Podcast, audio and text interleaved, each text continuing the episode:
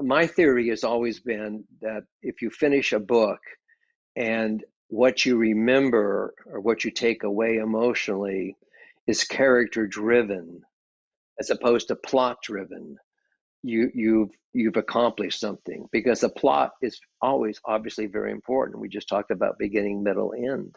But the plot to me is a vehicle for getting your characters whom you really like hopefully or maybe some you don't like you want to put them in positions that the reader can identify with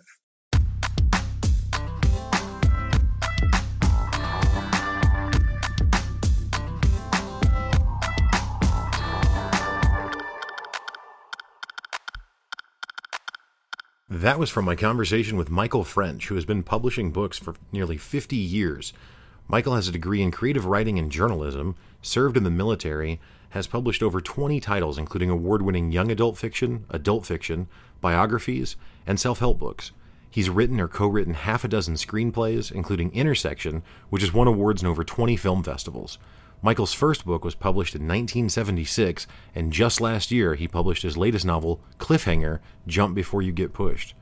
I really, really enjoyed my conversation with Michael, so let's get over to it. As always, thank you to Misha Zarins for the music in today's show.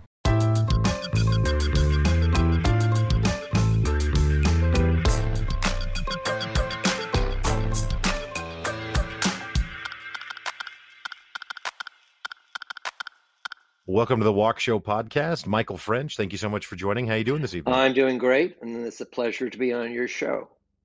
Yeah, well, thank you so much again for coming on. Um, so, Michael, I got to tell you, I was looking looking through your your website, michaelrfrench.com, ahead of of our recording, and um, you have an incredible volume of of work that you've accomplished throughout your life. Um, I mean, you, have got degrees in, in creative writing and journalism. You served in the military. You've published over 20 titles, including award winning uh, young adult fiction, adult fiction, biographies, self help books. You've co written or written half a dozen screenplays, uh, including Intersection, which won awards at over 20 film festivals. Um, so, just an incredible volume of work. So, I, I guess, you know, I'll just start at the very beginning. Did you have an idea from you know from early childhood that that writing and creating content like this was was what you wanted to do? Oh, I think from since I was a teenager and and the the, the moody years 13, 14, 15 uh, where you have no idea who you really are, but you pretend that you do. Um, mm-hmm. uh, but um, that gave me great comfort. Uh, I was sort of a solitary person. And when you have the ability to lock yourself, close the door of your room, and turn, and you had a typewriter in those days, and you can write whatever you wanted to, and it sounded pretty good. It's you know you didn't want to show it to anybody because you were afraid. Uh, so, right. um, but uh, the other issue is that, that I always want to do this. Yes, I did, but it was also drummed into me by my parents and my older brother that you had to make a living. You had to be mm. able, you know, to justify whatever your time was spent on. It had to be income producing. So once I got out of, um, I had the, my degrees and I got out of the army, I took a job in public relations um, for the mighty salary of nine thousand two hundred dollars, which, which at the time was even then it was sort of in the poverty range. It was it sure. wasn't uh, you know something to brag about, but but the idea of working incessantly that is something I, I inherited through the advice of my parents or watching my father who was an obstetrician and worked really hard all the time uh, delivering babies. Um, and, and I just said, well, I've got to do that. That's what they expect of me. So uh, when my wife and I got married, um, she had a job, I had a job, a day job, an eight to five job, and I would write at night or I would sneak time in the morning. It's all about sneaking time. It's why people say, well, I don't have time to write. Well, no, you don't. No one does but you know and then you then you start to write and you say what am i doing i don't know what i'm writing about today and then so you got to find another activity that's that's another diversion but um but writing yeah. you know i mean if it starts feeding your soul when you're a teenager and you get used to that. I, I, won't call it an addiction, but I would certainly call it habit forming. Um, mm-hmm. You need that. You need something like that creative outlet as as you go through life. Yeah, no, I, I, I think that's a, an incredibly important thing um, to be said is is how valuable that creative outlet is. Um, you know, obviously, podcasting and writing are very different things, but um, I didn't realize until I started this podcast a, few years ago. I didn't realize how much I was really missing uh, something creative to kind of pour myself into. Um, and not that like you know not that all of my life's problems were were vanished immediately by doing something creative but it does just kind of um i guess you know provide an outlet so it just allows things to to just be in a little bit different perspective yeah i I, like. I, think what um to, to, amplify that point i think um when you when you're we used to say facing the written page you're now now it's a computer but um when you really are staring into your into your eye your eyes are staring into your image on the computer instead of the written mm-hmm. page whatever that's a very special time that you're not going to get normally because normally we're, our lives are filled with noise and obligations and duties and distractions and the solace of being able just to be have your imagination at your disposal writing what you want no matter what you might think of it the next day you might think it was terrible but you know and then you rewrite. But you have that that ability to be quiet and alone with yourself. I i highly value that. And most writers that i know and, and musicians and artists it's the same thing. Um, no matter how busy your day is otherwise when you get that extra hour or two or three or four you know to be with yourself it's um, you, you know you become your own friend. Right right. So with writing I mean, obviously you've you've written a, a lot of, of, things that that turned into to novels and, and, books and that sort of stuff. But do you is that exclusively the writing you're doing, like in service of a project, or do you do you do free writing or journaling or, or anything like that? I don't I don't do any journaling anymore. Um, um, I, I you know the the idea of creativity is can mean many things to many people. Um, but to me it's always like um, it's a challenge it's a growth thing it's upping your game if you will so mm. if, you, if, i wrote my first novel in 19 or published my first novel i think in 1976 or 5 um, and mm. it was not you know a great piece of writing but it was good enough to get published that gives me the confidence that okay your, your brain's working and your imagination's working now how do you improve your skills you know, do you take a writing class? Do you read more? Do you talk to other writers? And and the answer is it's different things for different people. But I think you always need that goal to try and improve over your last effort. Mm. Yeah, that makes sense. So, I mean, just the volume again, the number of stories that you, you've told in these, you know, through your writing how are you coming up with all of these ideas? Like where where does the inspiration for this many stories come from? Yeah i think every every writer gets asked that question and i think there are a lot of different answers. Um, they come from different places. Uh, so they come from a, um, a, a, childhood memory you have of, of um, something that was poignant or disappointing. Usually it's got some sharp edges to it. That's why it sticks with you and you feel the mm-hmm. need to kind of you know explain that to yourself or get it out on paper other times i've had dreams and um, the the easiest book i ever wrote and it became a young adult bestseller just was a morning morning dream the, there's a term i think it's um, hypnagogic or hypnopompic um, one is when you're going to sleep, you're in this very lucid state of consciousness. And the other one means mm. when you're waking up before you're fully awake. It's just this incredible clarity in your brain. And so I just had one scene when I was waking up, something happened. I don't know where it came from, but it, it so like enthused me to say, well, this could make a, you know, a pretty good story.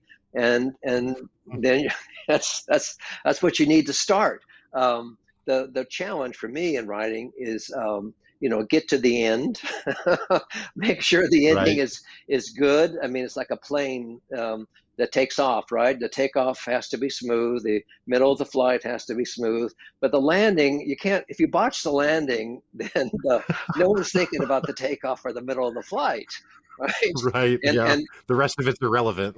yeah, yeah. If you, don't, if you don't land, you know, then you say, okay, this, this is a redo.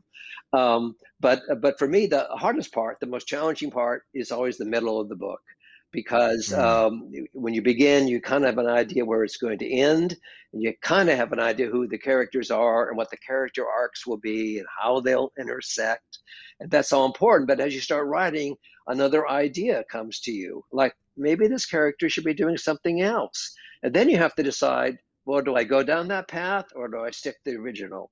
And and this is the waffling and kind of the the anxiety provoking aspect you know of writing it. People think oh it's so much fun. You sit there and you make a you compose music or you do a painting and well you know it's not quite fun. It's like you know it's like you may have an obsession about it and you may need to do it but you you really are paying attention to the craft right? And when i talk about trying to up yourself uh, to the next level it's really about about craft. It's about expression what you do with words um, what you do with character arcs and um, i'm i think i've always every book i write i improve it the, the, the writing craft i improve on the next project yeah well so i mean you, have kind of answered this already but I'm, I'm just curious if you could maybe be a bit specific, but you know, obviously you're you're explaining that you're constantly trying to improve, and and each book is is kind of better than the last. Um, so how does your writing process evolve over time? Like, did you so, start with no real? Oh, go ahead. Yeah, please. no, I, I that just triggered a thought that okay, so um, I know a lot of writers. Maybe it's the majority. Maybe it's the vast majority.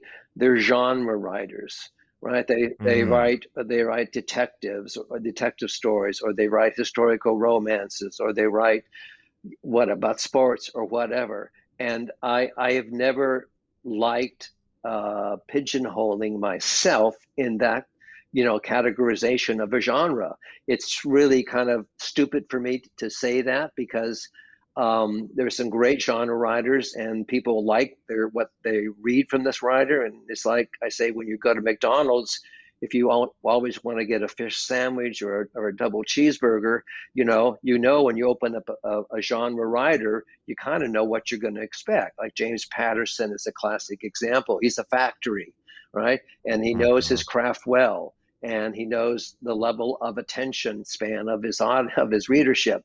So you know mm-hmm. that that all comes together because the main point is that if you're a writer, you got to remember that you need a reader. You know, if you really want to, if you really want to sell a book, or you want a good review, or you want someone to tell you about it, they have to read it. You can't, you can't say, yeah. and and um, so you in your mind like, who am I writing this book for? And when you're not a genre writer, you know that's always a challenge you say well maybe this book won't get a lot of readers because it's about politics and people are really sensitive about politics but you have to write it anyway because it's something that you want to tell it's a story that you want to get out yeah. No i mean that i don't mean to continually compare myself to you or something but it just it, it resonates with me a lot to hear you say that because you know when i very first started this podcast that everyone told me you've got to have you've got to have a really specific niche and the the more specific that niche is the the better it is. And and again to your point that's great advice in a lot of ways. Um, but frankly it's just not as fun to me or interesting right like right. i would much rather have a wider variety of yeah, things it's not, uh, and it's not, it's not as interesting right yeah that's that that's where i kind of landed um, I, it also may not be as lucrative for me but time will tell yeah, I mean that's that's another su- another subject. How to make money yeah, right. from our craft. how to make money, right. excuse me, how to make money from our craft. right, right, right. Um, so uh, I guess uh, a question I have is uh, through all these different stories, what do you think uh, is the most essential element of a good story? I mean, you, you mentioned before that the ending has to be reasonable in order for the rest of it to really matter. Is that the most important element, or what do you think that is? Well, the most important element. Um, um, but there's different ways I can answer that. Um, if you're doing the structure of a book, yeah, the ending is very important. But um, my theory has always been that if you finish a book and what you remember or what you take away emotionally is character driven as opposed Mm. to plot driven, you you've you've accomplished something because the plot is always obviously very important. We just talked about beginning, middle, end.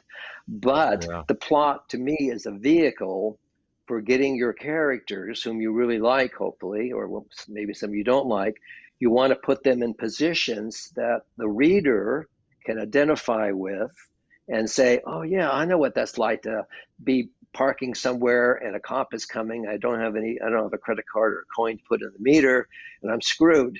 or what am I going to say? Right. I mean, that's a small example, but it's always like you want to do, I think, identifiable actions for your characters. And then you also want surprises. You want to surprise the reader too. Mm. So, and then you know, as I mentioned at the, the beginning, you've also written uh, several screenplays. Does does that change when it comes from from book to to something that's going to be a movie, or is it really the the same? Oh same no, kind it's it's very different. It's very different. Mm. Um, um, the, the, the dialogue is you know is important, but you don't want to over dialogue a story. It's really a visual medium, and um, you know um, the the director really has the hardest job, uh, and obviously the photography and the acting and you know are, are very important too. But um, I mean, it was um, it was a, a new thing for me to try, and I love movies. I see a lot of films, and it's funny you you can see a thousand films and you think you really get it, like you know what what what the genre or what the medium is all about. But then when you try it, it's new to you. You know, there's a lot of blind spots, and um, it's not the case that every good fiction writer makes a good screenwriter, and vice versa. Not every screenwriter can write a novel. So I think it's partly what your your brain habituates to, but um, they're different skills. Yeah, well, so is it also just? I mean, as you know, when you're writing a novel, um, of course, there's editing and things, so there's some changes from what you initially submit, I'm sure, but but largely, the vision that you have and what you've created is what goes out the door. But when you're a screenwriter, to your point, the director has a, lot of control, almost almost all of it to some extent. So, ha- is, is it is it difficult to to see it through someone else's vision for it if, if that makes sense No, it does make sense. I mean, film, film, filming is a collaborative act. It is definitely a team Mm. sport, right? And um, it's one of the difficult things about it when you you jockeying for position to get your scene in as a writer. I mean, the the most the critical part of writing is not the dialogue, as important as that can be, but it's the blocking of the scenes and and you know how you tell your story and from what point of view Mm. which character you tell your story. And um, Mm. I can't remember the book now, I'm sorry to say, but the gentleman who wrote about the making of the movie Chinatown, which was a Mm. classic in, I, I don't know, late 80s, I guess, right? And it was Jack Nicholson, Faye Dunaway, Roman Polanski was the, uh, was the director, uh, Robert Towne was the writer. And this, this book, it, it just started it, but it's like these four people with these large egos and all think they know how to tell this really very interesting story of the water wars in Los Angeles and the Owen Valleys and the farmers, right? I mean, it's like, God, it's so juicy, but you got to pick a path and, and four people who are all instrumental to that, to the outcome of that film. You know, you, you got you got to be able to get along and collaborate and swallow your ego, whatever it takes. And amazingly enough, for all the problems that film had, it, it came out a classic. And you know, and it- it's hard to look back and say, "Oh, I know why it, it was a this or that." And sometimes it's random. I mean, it's not totally random. Obviously, you have to have the talent. But I mean, the, the, the juxtaposition of this or that kind of makes, or one scene makes makes the whole, you know, em- emphasizes the point of the story. Yeah. Right. Yeah, that's fair. So I'm curious because I've talked to, to people who've written fiction and nonfiction and stuff, but I don't think I've ever talked to anyone who's done biographies. So in doing a biography, you're, you're my my guess at least would be that you're doing a lot more kind of interviews and like collecting information, maybe more so than you would for the other types of writing. Is that yes, is that yes. So, so you know, a book uh, based on um, Well, I've written political books. I've written um, I've written um, stories about war heroes. I've written about artists. Um, some I was asked by a publisher to do, and some I wanted to do, so I had to sell the idea to a publisher. Um, I usually like to do something that I'm interested in and can learn more from, like from an artist mm. or whatever. If someone wants me to just tell the story of a pilot who was shot down in over Croatia, and you know, um, uh, I'll do it. You know, it's not as thrilling to me as a as a finished product as my own imagination, but I know sure. talking about making money, you know, the the book will sell well. And often, uh, at least 10, 20 years ago, when you were asked by a publisher to write a young adult adaptation of an adult novel that you knew was going to sell well, you knew that you were going to be able to piggyback on that and sell copies to young adults. Um, so that was nice, but that has changed now, I think, to a degree, in that um, I'm going to say kids 12 years old and up, if you're a good reader, and because of social media, the worlds we have been exposed to, there's, you know, there's no book that a 12 year old that I know can't pick up and, you know, and and right. appreciate it or like it or dislike it. Um, it's you know it's you worry about reading in general is, is that going to disappear or is that going to shorten but a story is a story and you know people know what the story is what's going on in the world and they can absorb it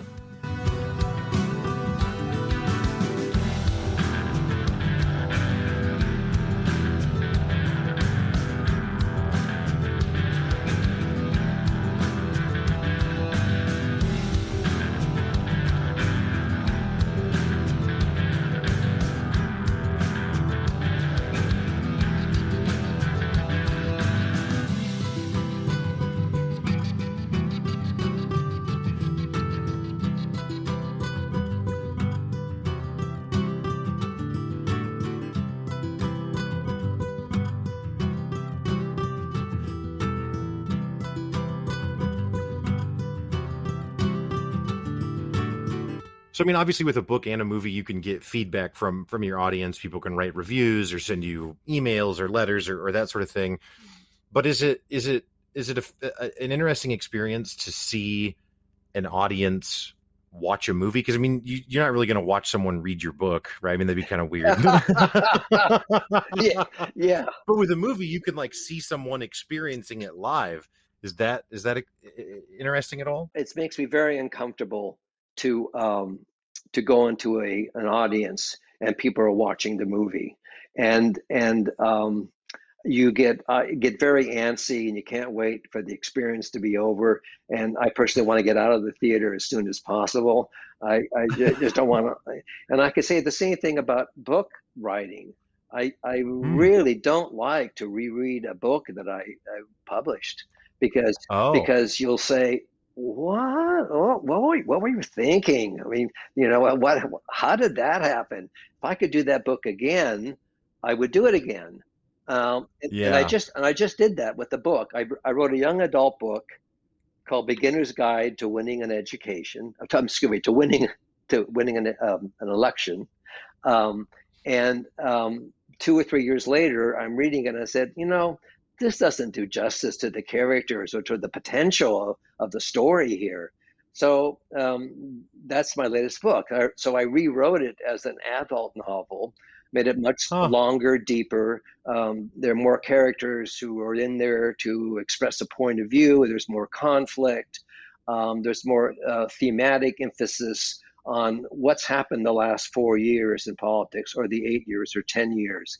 And without taking sides, I can always say that you know politics evolves, especially again with social media. It evolves at a, such a r- r- rapid rate that um, yeah. you it, it's very it's a blur. It's hard to predict where it's going to go. Uh, you don't have the stabilizing influences that you had 20 or 30 years ago. So yeah. it's always that temptation. You want to you know capture it better.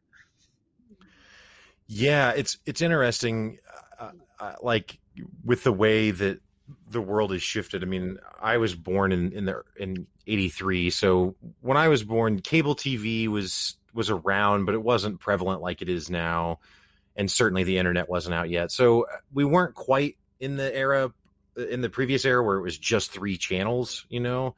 Um, but it was closer to that, where everyone was pretty much watching the same stuff, you know.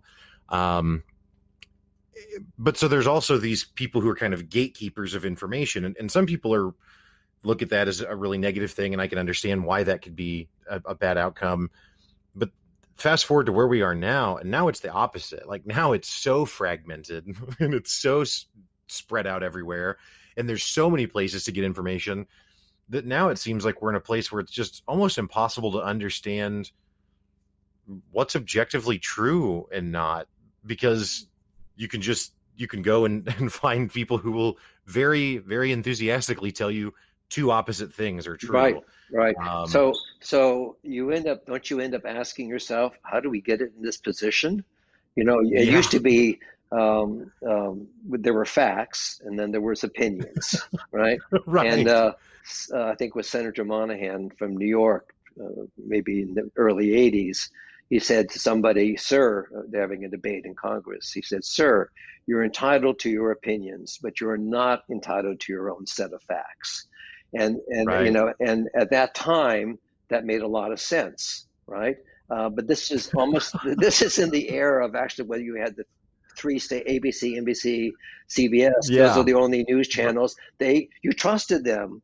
They were factual, yeah. right? Um, and they went to great to great lengths to to give the background of why they were factual.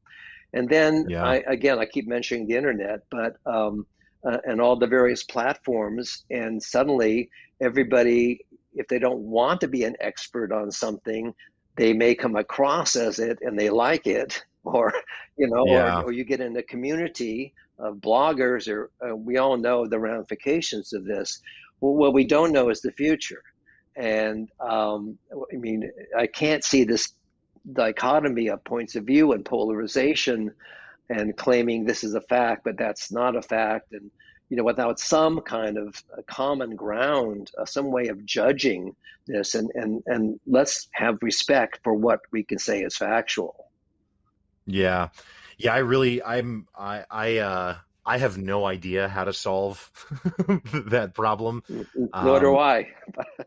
I have some naive, idealistic hope that like American ingenuity or something like we'll figure it out. You know what I mean? Like we'll we'll someone uh, throughout our history, some people have have created innovative solutions to problems that weren't otherwise obvious until they were were created, and and that's kind of where I'm putting my hope now is that yet again we'll rise to the occasion and do that because if not, yeah, I mean I don't I, I don't mean I'm not doom and gloom necessarily, but it's just it just seems untenable um, to stay. Yeah, it, it, it, it, does, and you know, and you're relying upon the the human instinct of survival, right? Which, yeah. which is a you know obviously the driver of our of our DNA, and survival is you know it's emotional, it's mental, it's physical, it's a very complicated thing, and how you react to it, and um, you know we are not. I don't think human beings were are have fully evolved um, sure to, yeah. to have the ability to solve all of their problems. They they can create problems without knowing it, and then somebody else has to come along. I'm thinking now of Elon Musk uh, because as much as I you know I love him as a character, he drives me crazy. But he's going to Mars, he's going to the moon, he's building a car. He's you know I mean what doesn't he do? Right. Talk about work ethics. Um, so yeah. I think he's a problem solver. You know, it, it, without tacking a specific problem, he's going to open an area of, of intellectual interest and AI and whatever it might be. And that will, you know, people will say, oh, that's what we've been looking for. Right, right, yeah, agreed. Um, well, I completely took us down a, a rabbit hole there. So, uh, to, to to go back to, to your work a bit, I mean, you talked earlier about how characters and character development is really the kind of the the most valuable element um, or I don't know if that's the right word, but whatever, a very important aspect of, of, of a good of a good story or, or a good book. do you ever find yourself missing characters that that you wrote about a long time ago or, or wanting to revisit their stories? Oh yeah, I, I think you know if, if the the way you know, you know you've created um, a good character for your reader um, mm-hmm. is that that character is has to be memorable to you, and um, I don't remember all my early characters, but in my more favorite my, my favorite books, uh, they, they they become your friends. They didn't exist before you started creating them uh, on the on the computer, and after you finish it, they exist. And um, if you take some really popular book, books, like when I was a teenager, such as Catcher in the Rye, I don't know if that is, mm. has stayed on with future generations or not, but that was the book. It's like Harry Potter became the book for teenage. Whenever the, every ten ah. years, right, it becomes the go-to generational iconic book, and right. um, and Harry Potter, I think, is the, the fantasy and um, magic and um, deprivation and turned into opportunity. I mean, the things that are going on that make it a strong book. And in Catcher in the Rye, um, it's about a man, young man named Holden Caulfield, who just can't get along with anybody, and he knows it, and he's not sure whether he likes that or not. You know, but where is his path? Right? I mean, this is back in the, in the books take takes place in the 50s, I think. So those mm. are the mm. dark ages in terms of self exploration. So yeah. that that character really stays with me. That's mm. sure. That's fair. That's fair. So, um, I, I guess a, a question I have is: Do you feel like curiosity is a driver of um, of of your your career of your work? Um, I think cur- curiosity is essential for any of the arts. Um, mm. because if you don't if you don't open yourself up to asking questions that you don't know the answer to and then your your art medium becomes that quest to find an answer or, or do your best to what you think should be written about that subject then um, you're not fully motivating yourself. I think i think people who have the energy i mean the great thinkers of the world they change the world you know, the Leonardo da Vinci's, they the, they changed the world. So the, do writers change the world? Sometimes they do, um, not in the, in the way of that you know someone makes up invents the airplane or invents uh, the computer or whatever, but um, right. there's some stories that have been written in a specific period of time. You know, I think of World War II and certain stories that you know examine what happened there in the aftermath. They're still being written because there's something there that needs some more answers. We don't want to repeat history that has such mm-hmm. evil consequences. So, what do we do to prevent ourselves from going down that, use your phrase, the rabbit hole again? Right. Yeah, that's fair. Um, so, you, you, know, I've I've talked to um, a lot of, of coaches on the podcast, life coaches and self development people, that sort of stuff, and I work with a life coach myself I, I, I don't know what the the fundamental core to all of that is for sure, but in all those conversations, and certainly all these people have their own niches and their own nuances. So I don't mean to lump them all together as being the same because they're not. But underlying a lot of what these these different people talk about seems to be some some fundamental principles, and it seems like living with intentionality, um, having a routine, um, curiosity. It seems like those are are are really again kind of core principles that underlie whatever nuance or niche you know these different people have with it. Does does that sound? I, I am really just asking you from your experience. Does that sound well, correct, well, or what is your thought? When you say intentionality, I, I, assume that means purpose. You you've decided that, yeah, you exactly. want to embark on a, on a specific purpose or purposes, I think that's absolutely yeah. um, um, necessary, or you're just going to squander mm-hmm. time. And obviously, mm-hmm. I, you know, we we we talked about. Um, uh, I just sorry, I just drew a blank. What was your other point? Um, intentionality and curiosity, and there was a third, yeah, a third point. A goal, um, yeah, a goal, which is probably tied to uh, intentionality. You know, a goal helps a lot of people if they don't have a goal to um, to aim toward and to, to to hopefully accomplish, then you can get lost. You can get lost in the shuffle. There's again, there are so many opinions about you know what your generation or my generation is about and what we've accomplished or not accomplished. Um, if you get caught up in that, then you've lost your singularity. So maybe mm-hmm. intentionality to me means your uniqueness. All right, because we're mm. all unique beings. If you look at um, any musician, any artist, any podcaster, you all have uh, a certain something you call it, you call it a niche. You have a certain style. You have a certain approach. Your your your tone is is, is certain and is distinct, and um, and that you know defines the product which you end up making. Right, right. So do you have uh, you know you mentioned Catcher in the Rye is is a book and, and character central character that really stuck with you. Are there other authors or, or books that are, are, are heavy inspirations to your writing career? Well, if, if my dental hygienist last week asked me, uh, "What kind of books do you like, or whatever?"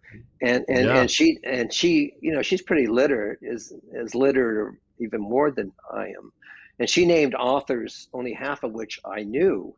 I knew their names, yeah. I knew their reputations, and she kept saying to me, "Well, who do you like? Who do you like?" Well, I said, "Well, there's there's Hemingway, there's Fitzgerald, there's Ford Madox, for you know, I'm Joseph Conrad, James Joyce. You know, I'm going back to authors I was weaned on in mm-hmm. in school, and um, the where literature has gone since then is a very different place. I never imagined where it would go.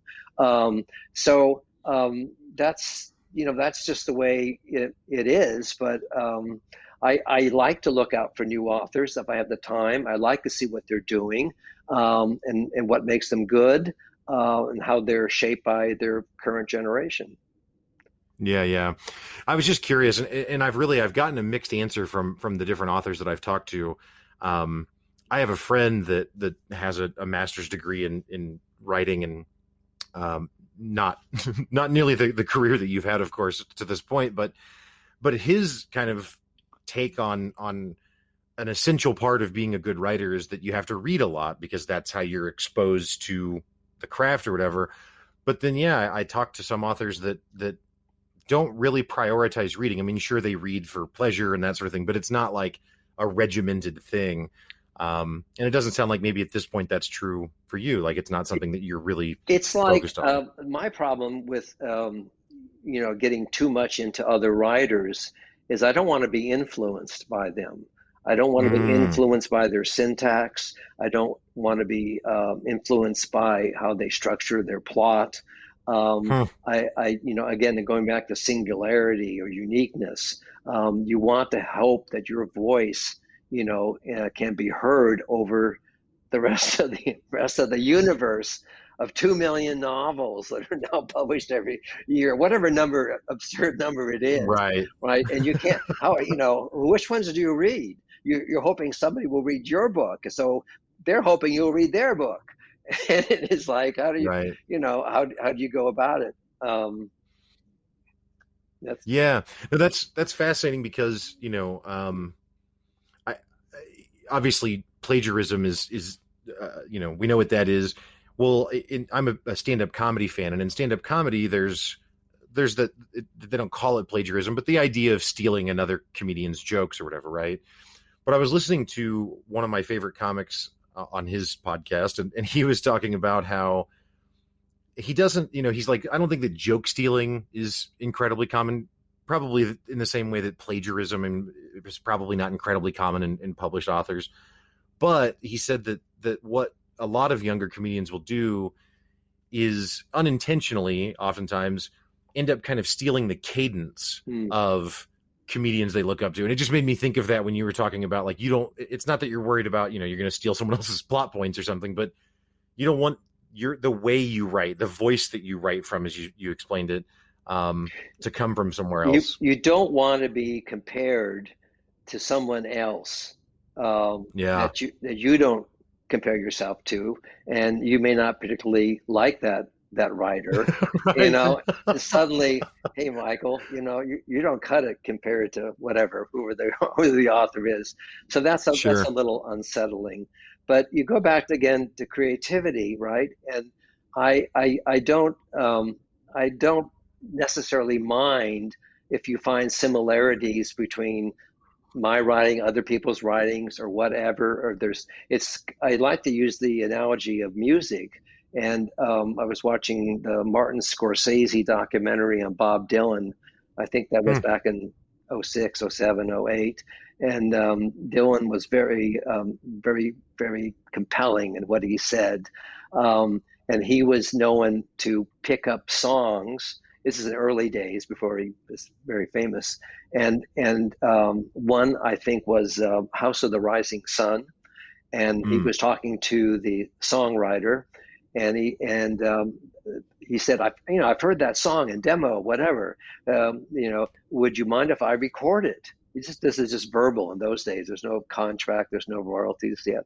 And and the and the songwriter said, "Well, actually, Bob, I do mind because I'm going to record it myself." And Dylan says, "Uh oh." he'd, he'd, he'd, already recorded it, and then his and his his uh, label wanted to, you know, he did a great job. And I, you know, so the number of people that have sang the same song is my point, and they have a different yeah. way of singing it um, Forever Young, for example. I've heard maybe five or six groups sing that. And if you have a favorite song, I'm sure you know it's been duplicated by a number of recording artists, and that's okay. Yeah. I, for some reason, I that seems acceptable in society too, right? Because your voice you know is different enough or your you said your cadence your inflection there's just mm-hmm. something unique about it. And um, even though you know the storyline so to speak you know the song you don't know that cadence until that person presents it to you. Right. So if, if someone's you know listening and and maybe they haven't accomplished um, you know anything approaching what you have but they think that that sounds like something they would like to, to, to achieve what advice would you give to someone? How does how does someone be as consistent as you have for as long as you have with the, uh, the amount of work you've put out? Well, one is a work ethic. Um, mm. I explained how that was bred into me by my family. Mm-hmm. Um, and the other one is that um, on a particular, talking about the craft of writing, you really have to get a psychic and emotional satisfaction from it. You you have to mm. want to get something from it to keep on doing it. And you again, I might not to repeat myself, but the, but to improve yourself is like okay i've, I've become a, a writer that i never thought i would become 20 25 years ago and that kind of self-discovery is always kind of interesting the other point i would make is that um, when you, you after you think you've learned your craft or you learn it well enough to, to write a presentable book you should always ask yourself, um, what do I want this book to achieve? And that can mean mm. like, who do I want to read it? Or um, what do I want to, to come across when someone reads this book? And is it the same thing that affects me? And should it be the same thing that affects every reader? Maybe, maybe not. But if you say, I have a purpose, I want to write a bestseller, I hear that a lot, right? And uh, under my breath, I say, good luck. But uh, right. But, but, how do you do that? Tell me. I want to know how to do that. Um, but if you if you're going to set out to write a bestseller, you know, um, it's like winning the lottery. You you just don't know. You can write a book that has a commercial theme to it, or you know, people love murder stories or whatever. Um, and and you might have a shot, but it might take you 20 or 30 years before you build up uh, an audience. And then on the mm. other hand, um, somebody creates a book like um, um, I'm trying to remember now. It's this. It's the. Uh, um, uh, I don't know if I should call it soft porn or not. Um, oh, okay. 50, Sh- 50, Shades of Grey. Oh, yeah, that's a fair. And, and I'll, that, I'll, back up that. Yeah, okay. You know, and you know, and I don't know the writer, and I don't think there were other books, you know, but and she self-published this, and boy, that struck a chord and sure I mean, I I've heard from a lot of people that um, the, I think I think Random House Penguin published that, and um, if it weren't for the Fifty Shades of Grey and its two sequels, which I've read none of them, but if it weren't for them and a sales factor, Random House would not have made a profit in that three or four or five year span. So wow. you got to understand that the publisher needs to survive So if you say, how could Random House, who publishes, who published William Faulkner or whoever, you know, publish publish this stuff? Well, the answer is, you know, yeah. in its day, William Faulkner sold. But now, you know, if women or men, whatever, want soft porn uh, for whatever reason, and you can make money from it, why why would you not publish it? Right, right, yeah yeah, the, the, the reality that we all have to eat at the end of the day. Yeah, so that's right. I'm getting hungry right now. No, yeah, well, that's fair. Um, well, so yeah, so uh, you know, I do want to make sure that we we touch on your website, um, michaelrfrench.com. You know, there you've got you've got a, a little section about yourself. You've got links to all your books, contact information. You've got a blog. Um, how often do, are you are you writing on that blog? Um, I try to, when I have the time, um, to do maybe um, once a week, once every two weeks, to write a blog, if, especially if there's an interesting subject, or if I'm just publishing a book, I'll you know I'll blog around that subject matter wise, not necessarily mm-hmm. the book itself, but you know why I'm interested in that area, that subject matter. Um, sure. Um, I think blogs can be very, very interesting, but like writing itself, like writing anything, it takes time. And I'm a yeah. big believer in rewriting. I don't think you can ever rewrite enough if you've got the patience to keep doing it. And a, a, a, a 300 word blog may seem very different than a 80,000 word novel, and of course it is, but still the precision that you have and respect that you have for the words that you put on the page, you want them to be the best words that you can. Mm, that's fair. Um, well, well, Michael, I got to say it's it's been an absolute pleasure chatting with you this evening. Um, and again, I'll have a link in the show notes. Is there anything that we haven't touched on though, or is there anything, any book or, or movie or anything that you wanted to talk about that I, I didn't didn't bring up yet? Um, I, I, you know, the things that interest me. Um, um, I mean, this has been a, a, very difficult year with the pandemic, right? Yeah. And I, when I was watching the Oscars, I, I, felt so bad for everybody there because they looked like, what am I doing in this restaurant? Or one time looked like at somebody's garage, and then somebody, mm. you mm-hmm. know, someone's drinking and someone's eating and somebody else is not. Um, because there were some, there are always great films every year, and I felt some of them didn't get the attention that they would have in a in a normal year. Um, I, I, think things will get back to normal. Um, yep. And um, um, again, I like I like movies as much as I like books, um, and and I hope um, the people that really the, the, the new writers and the new screenwriters. Um, their their interest um, fascinate me, whether it's about politics or about racial relations or whether it's social justice. These things are having their their moment in the sun, and they should, in my mind. So, you sure. know, and, and how people will make their interpretations of that in a dramatic story, that's of great interest.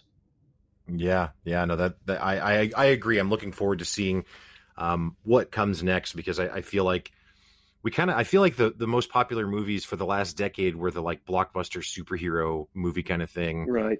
But I wonder if after this pandemic and kind of the reckoning that that brought, um, I, am curious to see what what movies will will be uh, coming forward. Uh, reckoning is a good word, right? Because people adjust to you know things that happen in the world. Um, mm-hmm. I mean, to mm-hmm. me, I mean, Nomadland was a big movie um, because it captured um, the idea of a generation that has run out of chance to make a living, really, and you you're down to your metaphorically your RV, you know, whatever you mm-hmm. define as your essence and what do you do with that? Where do you go? Every moment is as important as any other moment in your life.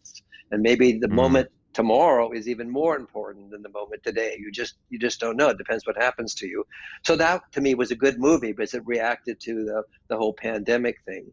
And the other movie I like very much was uh, um, Judith Judas and the Black Messiah um, mm. you know, which was a strong racial story of what happened to the Black Panthers in Chicago in the 70s. And I lived through that. So that mm. might have had a particular in- interest to me. But, but um, yeah, but what genre comes up? You know, uh, comedies. I mean, in my mind, there's always a new twist and new talent. Right. New talent.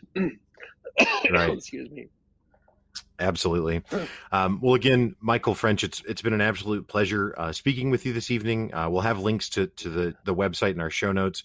Um, anywhere else that people should connect with you? you? Are you on any social media platforms you'd like them to connect um, with, or just the um, website? Oh, I, I think uh, just my website. I mean, I'll I'll post things that are other people say or reviews and all that kind of thing. Um, I mean, I you know uh, this my the, this book is a political book in the future, and it's like saying you know if things go if they zig instead of zag, um, you know. You, you're going to have a whole different scenario than you thought you would have. So that's you know that's always good to provoke that kind of controversy and, and thought. Yeah, absolutely. Absolutely. Couldn't agree more. Um, well, again, Michael French, it's been a real pleasure. Thank you so much. Yeah, thank you. Thank, thank you, Walker.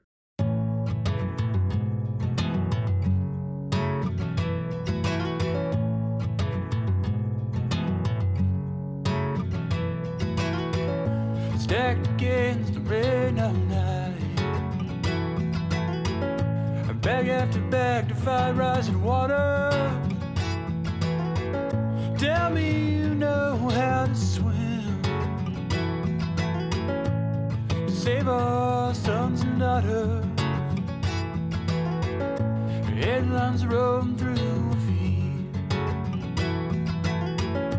Crimes failed to hit blotter. And open bribes to charlatan feet. Forgotten lambs left to the slaughter. Easy and a point judge, and they say from the front line. Not everyone starts at the same point or at the starting line.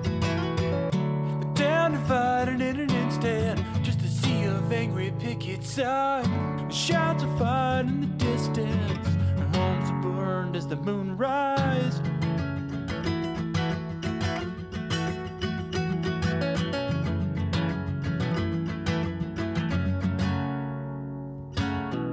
A business suit standing at our back door telling us all about the chain. Sunday shoe standing at our front door, telling us all.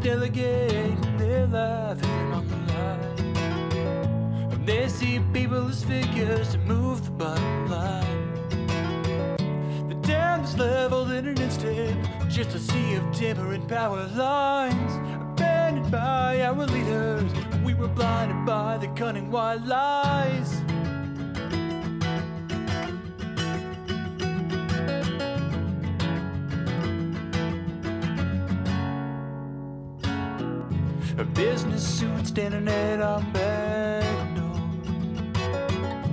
telling us all about the chain. A Sunday shoe standing at our front door, telling us all to blame. And who should we be loyal to when the levees break from weather?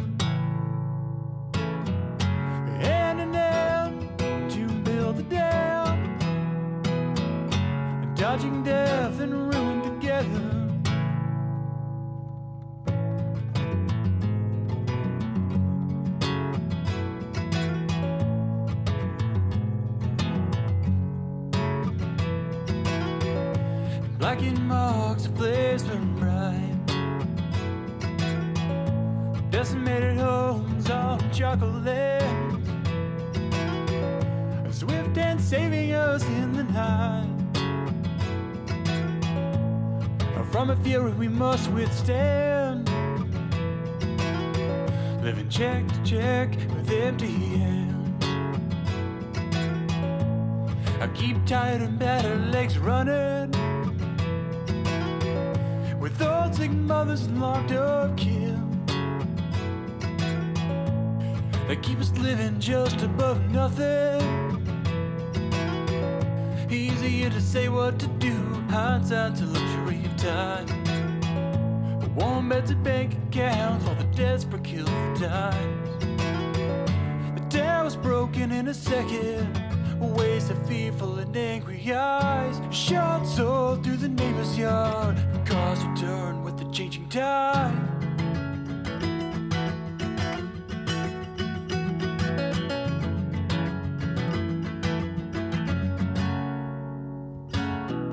A business suit standing at our back telling us all about the chain. A Sunday shoe standing at our front door, telling us all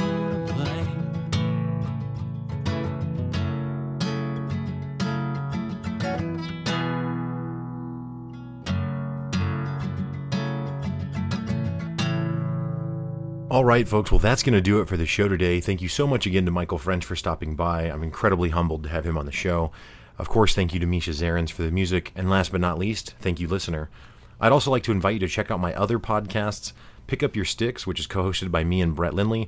Pick Up Your Sticks is a podcast about video games where we talk about why gaming matters. And my newest podcast, the Crowfall podcast, is co hosted with me and Chris Crabtree, which is all about the new MMO Crowfall. You can find both Pick Up Your Sticks and the Crowfall podcast on any podcast platform. Thanks again for the listen. Have a great week. Stay up.